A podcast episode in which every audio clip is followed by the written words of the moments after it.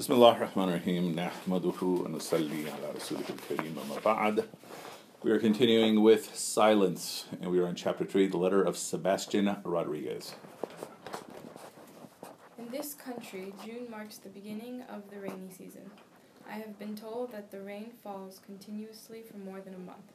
With the coming of the rain the officials will probably relax their vigilance. So I intend to make use of this opportunity to travel around the neighborhood and search out the remaining Christians. I want to let them know as quickly as possible that they are not utter- utterly abandoned and alone. Never have I felt so deeply how meaningful is the life of a priest. These Japanese Christians are like a ship lost in a storm without a chart. I see them without a single priest or brother to encourage and console, gradually losing hope and wandering, bewildered in the darkness. Yesterday, rain again. Of course, this rain is no more than a herald of the heat that follows. But all day long it makes a melancholy sound as it falls in the thicket which surrounds our hut. The trees shake and tremble as they let fall the drops of rain. And then Garrpe and I, pressing our faces to the tiny cracks in the wooden door, tried to peer out into the surrounding world. Seeing nothing but rain and more rain, a feeling like anger rises up within our breast. How much longer is this life to continue? Certainly, both of us become strangely impatient and jittery, so that when either one of us makes even the slightest faux pas, oh, wait, Yeah, Yeah. the other turns on him a baleful eye. This is only the result of nerves stretched taut like a bowstring day after day after day. Okay, so that's uh, that's something that we all face, like when we're waiting for something. You know, your patience is being tested, right? And so, let's say you're waiting for test results, and they're not going to come until Monday, or they might come Friday, but if they don't, then they're going to come Monday. And so, all week you're waiting, hoping they're going to come on Friday, and you're on edge, and then they don't come. And now you have to go through Friday, Saturday, Sunday waiting for them, right? And so that's one of the one of the common tests of life. Just uh, are you able to be patient? And that's a type of struggle. The struggle of being patient. But for them, there's another element. Um, are they going to be in danger? Because they're living inside this shack on edge nonstop, and it's also turning them against each other. And that's what fear does. Fear makes you behave irrationally.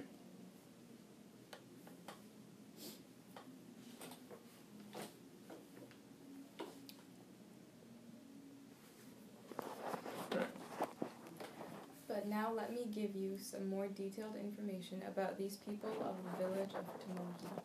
They are poor farmers who eke out a living by cultivating potatoes and wheat in little fields. They have no rice fields. When you see how the land is cultivated right up into the middle of the mountain facing the sea, you are struck not so much by their indefatigable industry. So like it's like unstoppable. Unstoppable. Yeah. How do you pronounce it? Indefatigable. So it's like unstoppable but also never getting tired. Indefatigable industry as by the cruelty of the life they have inherited. Yet the magistrate of Nagasaki extracts from them an exceedingly harsh revenue. I tell you the truth, for a long, long time these farmers have worked like horses and cattle, and like horses and cattle they have died. The reason our religion has penetrated this territory like water flowing into the dry earth is that it has given to this group of people a human warmth they never previously knew. For the first time, they have met men who treated them like human beings. It was the human kindness and charity of the fathers that touched their hearts. And that's a very, very important point. Like, uh, why did why are they saying Christianity grew? Because for the first time, they're coming across people who are treating them like human beings, as opposed to treating them like horses and cattle. And this is a major, major point of why people convert. Sometimes people may convert because you know Islam makes sense to them. Sometimes people may convert uh, because they're seeking healing. But the real reason is people to people connection. And that's also a reason why a lot of people leave Islam is that they're not getting that connection. Right? That people are so painfully lonely that they don't want to do this anymore. So is that a valid reason to convert because of the way that religion makes you feel? Well, I mean, people uh, enter the doorway for all kinds of different reasons. right? So not everyone enters the doorway just because of the Shahada, right? So Hamza, may Allah be pleased with him, you know, why did he convert? He was basically just defending his nephew. And then he goes on to becoming one of the most important Muslims, right? Um, and so, uh, think at the end where the Prophet, peace be upon him, is offering the leaders of the Quraysh, you know, what will it take for you to become Muslim? And one guy says, I want this big tract of land. And he says, okay, fine. Another person, you know, I want to go into the Muslim treasury. And he lets him go to the treasury, take out whatever he wants. And the Prophet asks him, Are you satisfied? He goes, No. He goes, Take some more. Are you satisfied? Yeah. Right? And so that almost sounds like bribes, right? But whatever it takes to get them to walk through the door, and then how they develop Islam from there, you know. But what if a Christian person gave that offer to somebody? And then they went in that direction. Yeah. Dun dun dun dun. No, that's exactly the point. Like, Yeah. Yeah, so how is that a valid reason then? Because, like, any nice person can come and make you feel Yeah. like a human being. Yeah, and and the point being, what do I then do with that? But we are saying this is a reality of human nature, that if the Prophet peace be upon him was abrasive, uh, the Quran itself says, you know, everybody would have run away from you. Right, and this is how human nature is. That uh, uh, a lot of times when you find Muslims who convert to Christianity, whether they state it or not, one of the big reasons is because they go to go to this church and everyone's welcoming them, and they go to the masjid and they feel like nobody's welcoming them. And is that a valid reason? We're, I'm saying that for walking through the door, not necessarily. Uh, but if that's the only reason, then they're probably not going to develop their religion very much. Yeah. But you know, you'll uh, often remember when someone's being really compassionate and courteous to you, especially if you've never received it before. And yeah, that's how the human experience works. We would like to think that everyone converts because of intellectual reasons.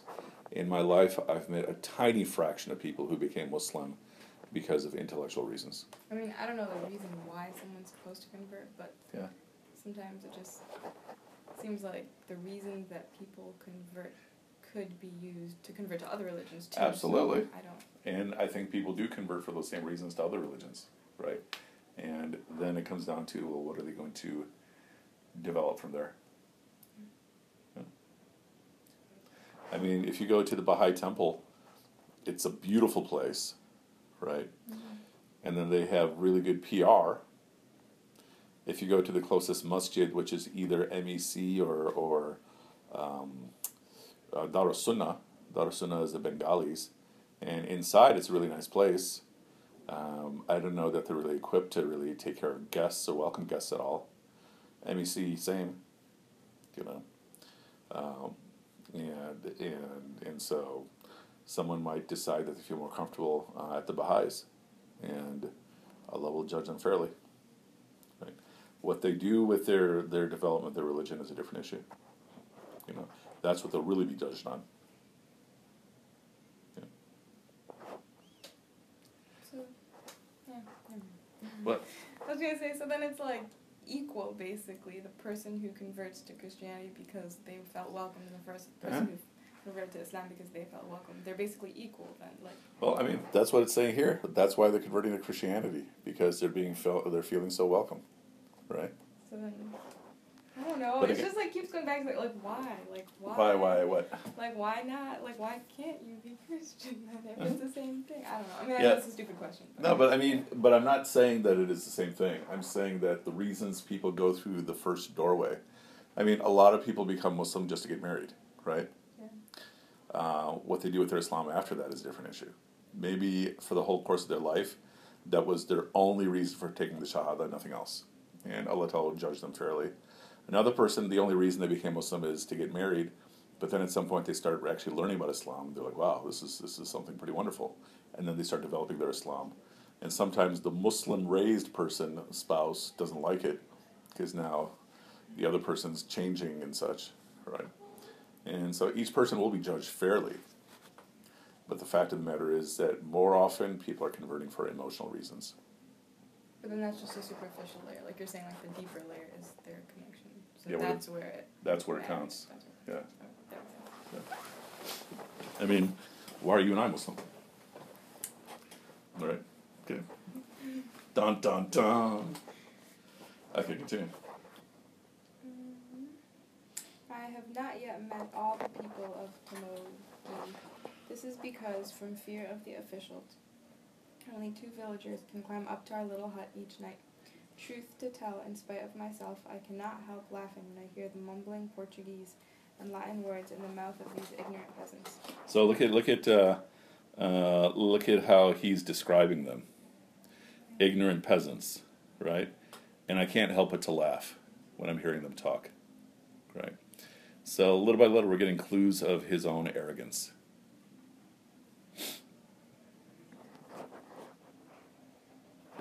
You know, he's supposed to be the guide and the teacher, but he also sees them as less.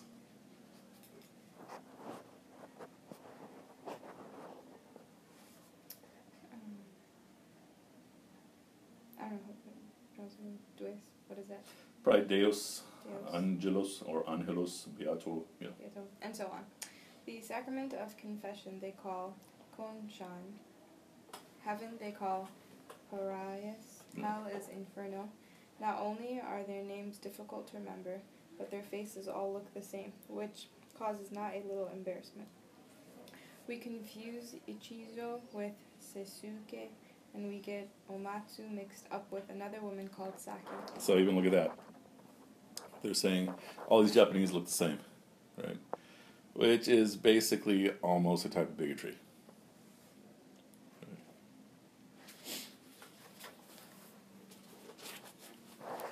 I have already told you something about Mokichi, so I would like now to say a few words about a couple of the other Christians.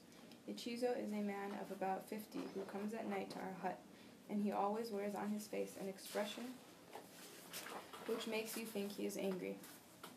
While attending Mass and after it is over, he says not a word. In fact, however, he is not angry at all. This is just his natural expression. He is extraordinarily curious, and he scrutinizes carefully every movement and gesture of Garrpe and myself with his narrow, wrinkled eyes. Mm-hmm. Omatsu, I'm told, is Ichizo's elder sister. Long ago, she lost her husband and is now a widow.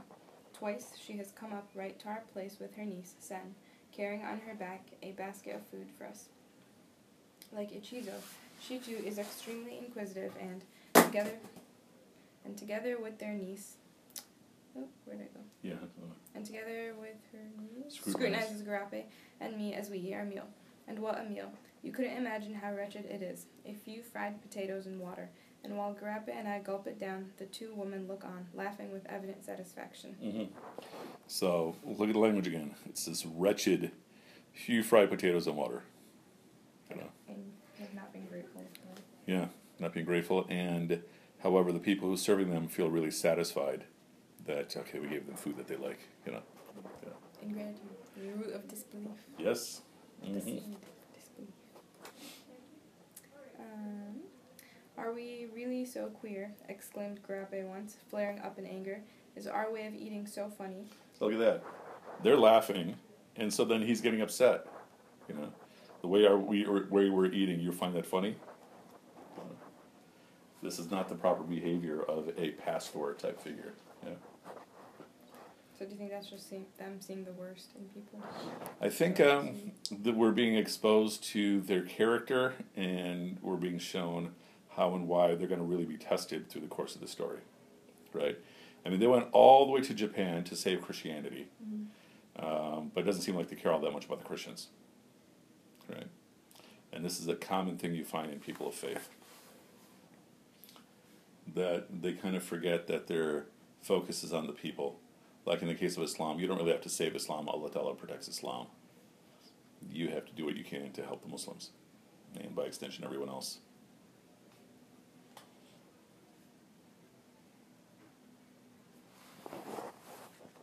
They didn't understand a word he said, but burst out laughing, their faces crumpling up like paper.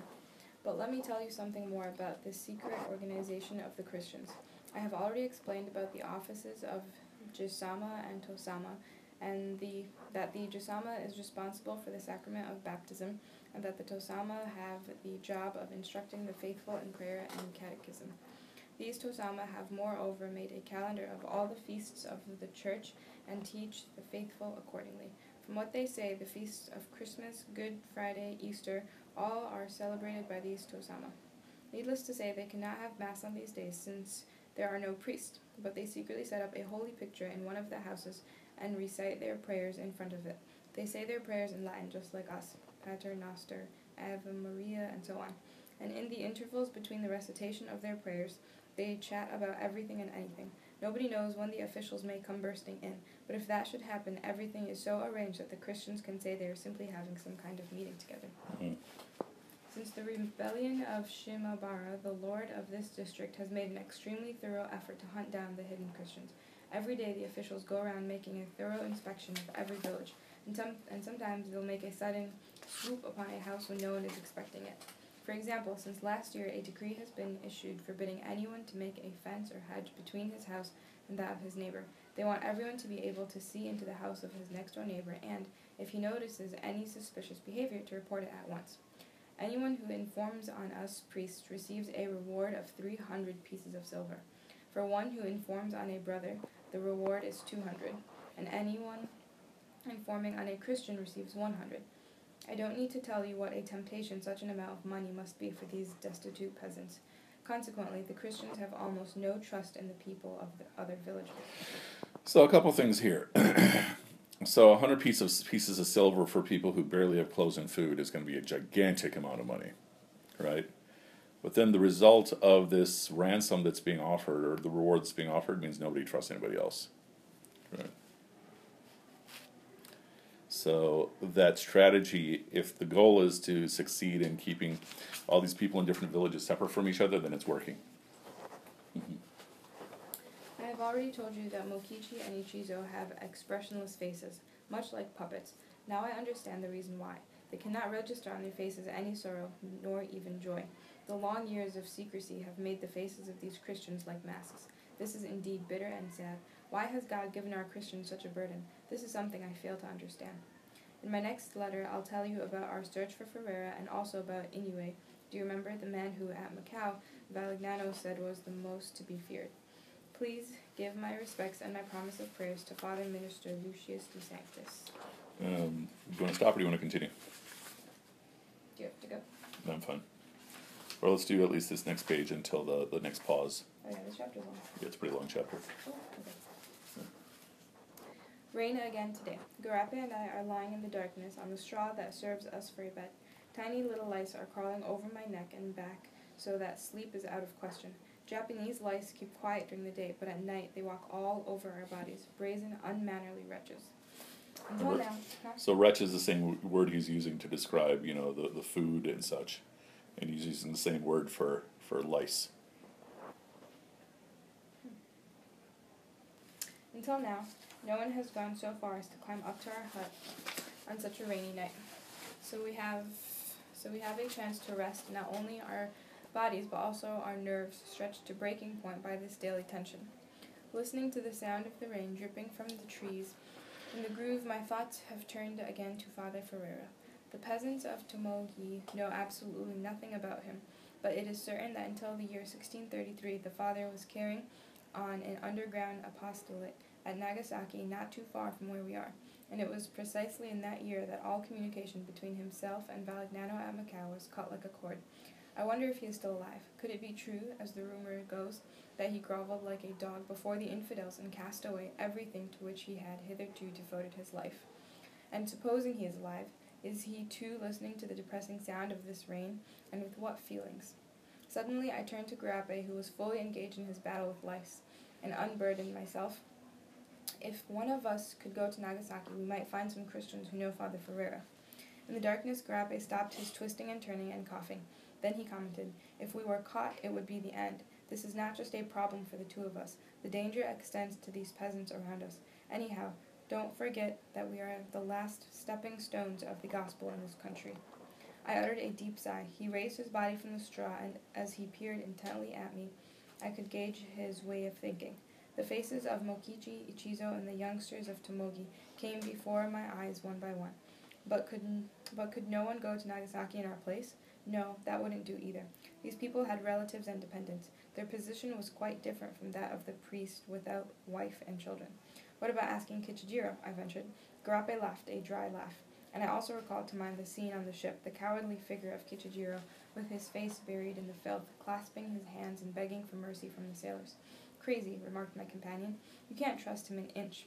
Then we laughed. Then we lapsed into a long silence.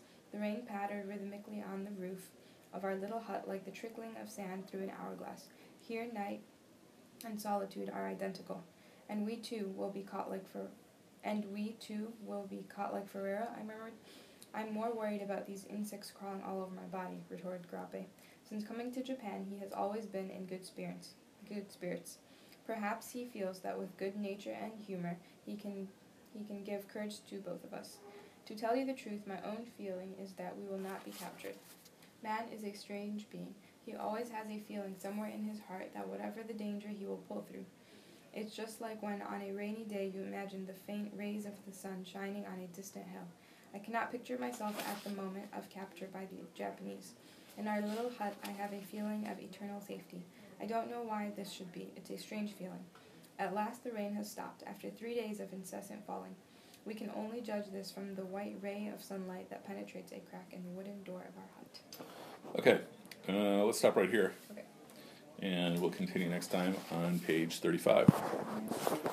Right, سبحانك اللهم وبحمدك نشهد أن لا إله إلا أنت نستغفرك ونتوب إليك وآخر دعوانا أن الحمد لله رب العالمين